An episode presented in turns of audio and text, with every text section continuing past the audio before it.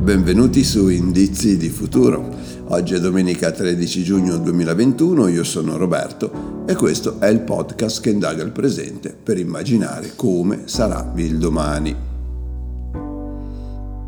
Ogni mattina alcune notizie dei principali quotidiani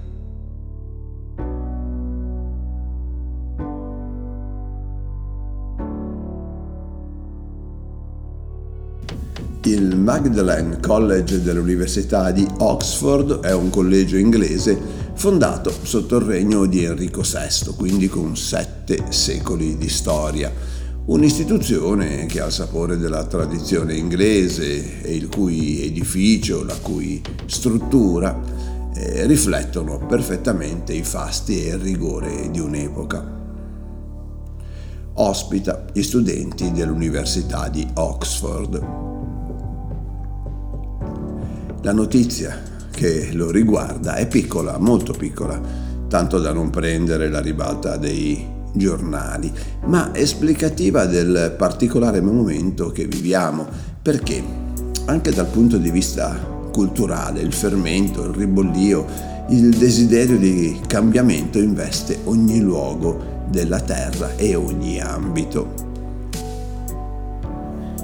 Bene, al Magdalen College c'è una stanza comune e in questa stanza comune c'è esposta una, un'immagine, una fotografia della regina Elisabetta. Potete immaginare l'attaccamento alle tradizioni degli inglesi, specie in alcuni settori dove l'avere una storia ha un valore, come nei collegi e nelle scuole. In particolare il college in questione pare così restio a fare cambiamenti che soltanto nel 1988 ha ammesso le donne ed è stato l'ultimo college a Oxford a farlo. Ciò premesso, è stato indetto un referendum fra gli studenti che utilizzano quella stanza, proprio per stabilire il da farsi riguardo all'immagine di cui abbiamo fatto menzione poiché era stato sollevato il problema che la regina rappresentava e ricordava l'epoca coloniale, quindi avrebbe potuto la sua immagine creare disagio fra gli studenti.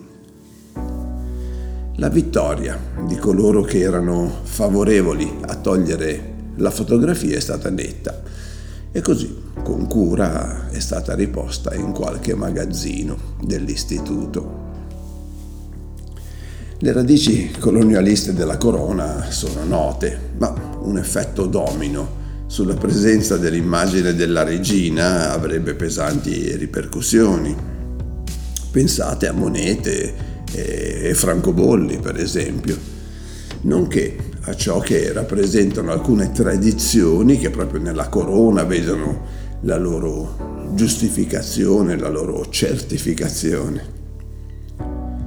Il dibattito sugli errori del passato è vivo, ma è indubbio che se il boicottaggio può avere valide ragioni per indirizzare la cultura, giudicare sulla base del pensiero attuale quanto accaduto nel tempo, nel passato, è come ritenere che nessuno conoscesse la geografia in epoca precolombiana visto che non immaginavamo la presenza di quelli che ora sono gli Stati Uniti.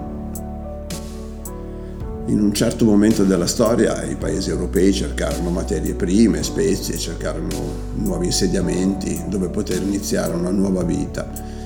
Spesso hanno iniziato il processo semplici porti al servizio delle navi attorno ai quali si sono erette poi le città in altri casi sono state le praterie vergini dove allevare o coltivare, dove costruire il proprio futuro, a costituire villaggi e paesi. Molte volte gli indigeni, ovvero gli abitanti del luogo, hanno subito gravi soprusi, altre volte hanno giovato dell'arrivo di altri popoli. In ogni caso è accaduto, come sono accadute le guerre le colpe dei padri possono essere imputate ai figli? Perché il tempo rende la stessa persona una persona diversa e ciò che non era colpa in un certo momento lo può diventare in altro momento. Pensate agli abiti attuali, indossati in altri tempi oppure ancora oggi in altri luoghi, ad esempio una minigonna in un paese la cui religione la vieta.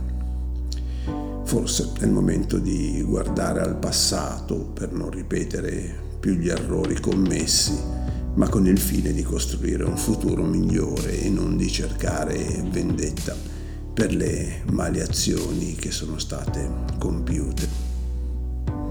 A domani.